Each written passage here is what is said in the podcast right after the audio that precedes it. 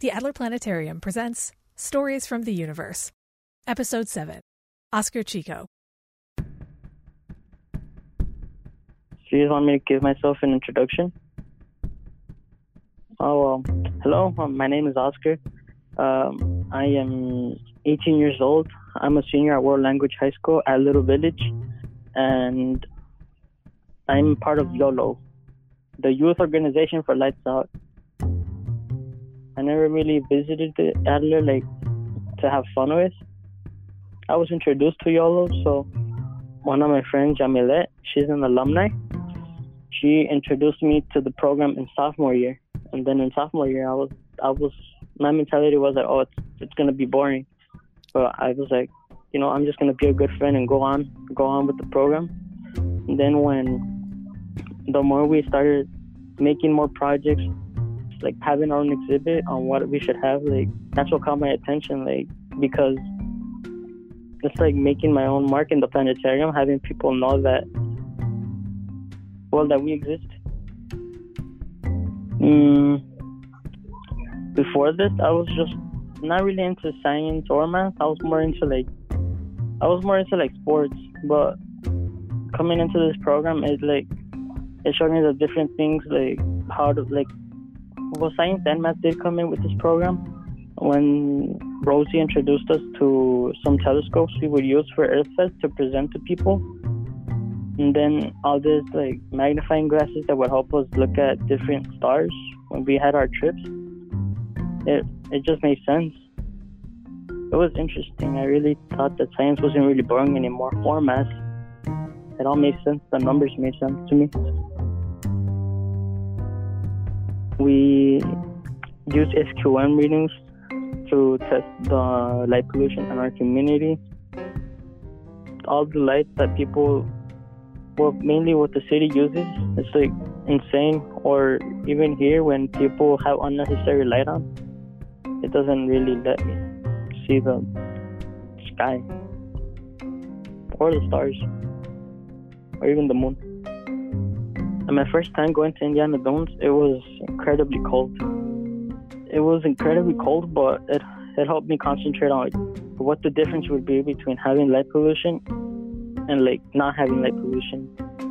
When we looked out at the water, you could see like a clear division, like a clear wall. Onto your right, it's like empty, it's dark, it's nice, you can see more stars in the other side you can see like a glaze. Like you see brightness but with glaze going up.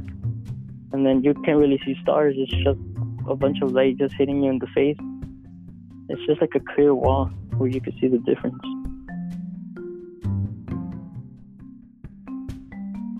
Mm, well for me my personal experience going to Middle Fork and Indiana Dunes it was more like it was peaceful. It was really peaceful like you, you could like take a deep breath, look up, and feel like not live the you could live the moment.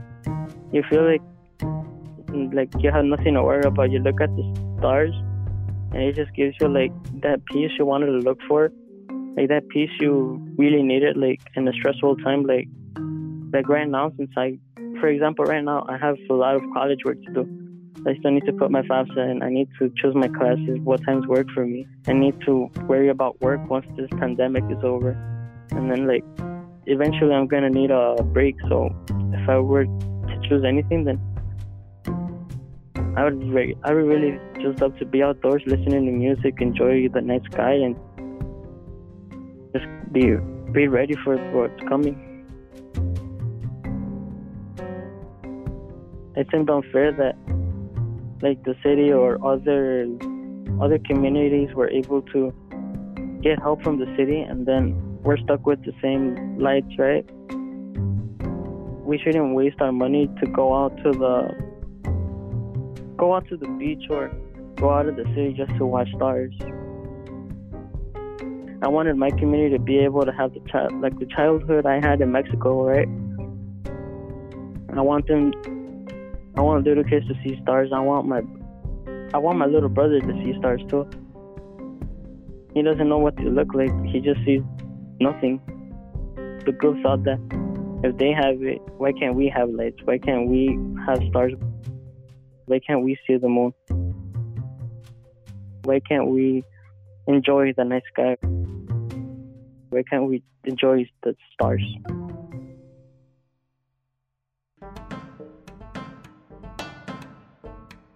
If you want to investigate light pollution like Oscar and his friends, an easy way to do it is with a smartphone app called Loss of the Night. Here's Adler Teen Programs Manager Rosie Lugo. So, Loss of the Night um, is an app that is on Android and iPhone. It's a way for the students and all citizens all over the world to um, look up at night and look to see what constellations are up, what planets are they currently looking at, if you can see a certain star. And then there's a website um, that you can check out called My Sky at Night. You can actually see all the data that people have collected throughout the world, um, and then you can start narrowing it down to your specific area.